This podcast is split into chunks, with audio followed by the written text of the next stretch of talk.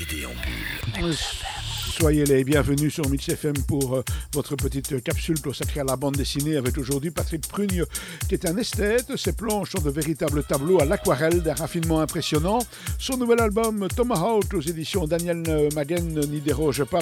Il nous plonge à nouveau dans ce qui semble son décor de prédilection, l'Amérique du Nord, au temps des colonies et plus précisément dans la vallée de l'Ohio en juin 1758 dans un sous-bois marécageux, un grizzly pêche sous le regard d'un Indien qui passe son chemin. Pendant ce temps, dans un fort français, Jean Malavoie cuve son vin. Il est réveillé par le prêtre qui le sermonne et qui lui rappelle qu'il ferait mieux de se ressaisir. Mais voilà, Jean est habité par une obsession. Sa famille a été décimée par un grizzly d'une taille hors du commun et il s'est juré de le traquer quoi qu'il lui en coûte. Il est donc sur sa trace. L'Indien du début vient voir Jean pour lui dire qu'il a vu le grizzly. Il ne l'a pas tué lui-même, sachant que Jean veut le faire de ses propres mains.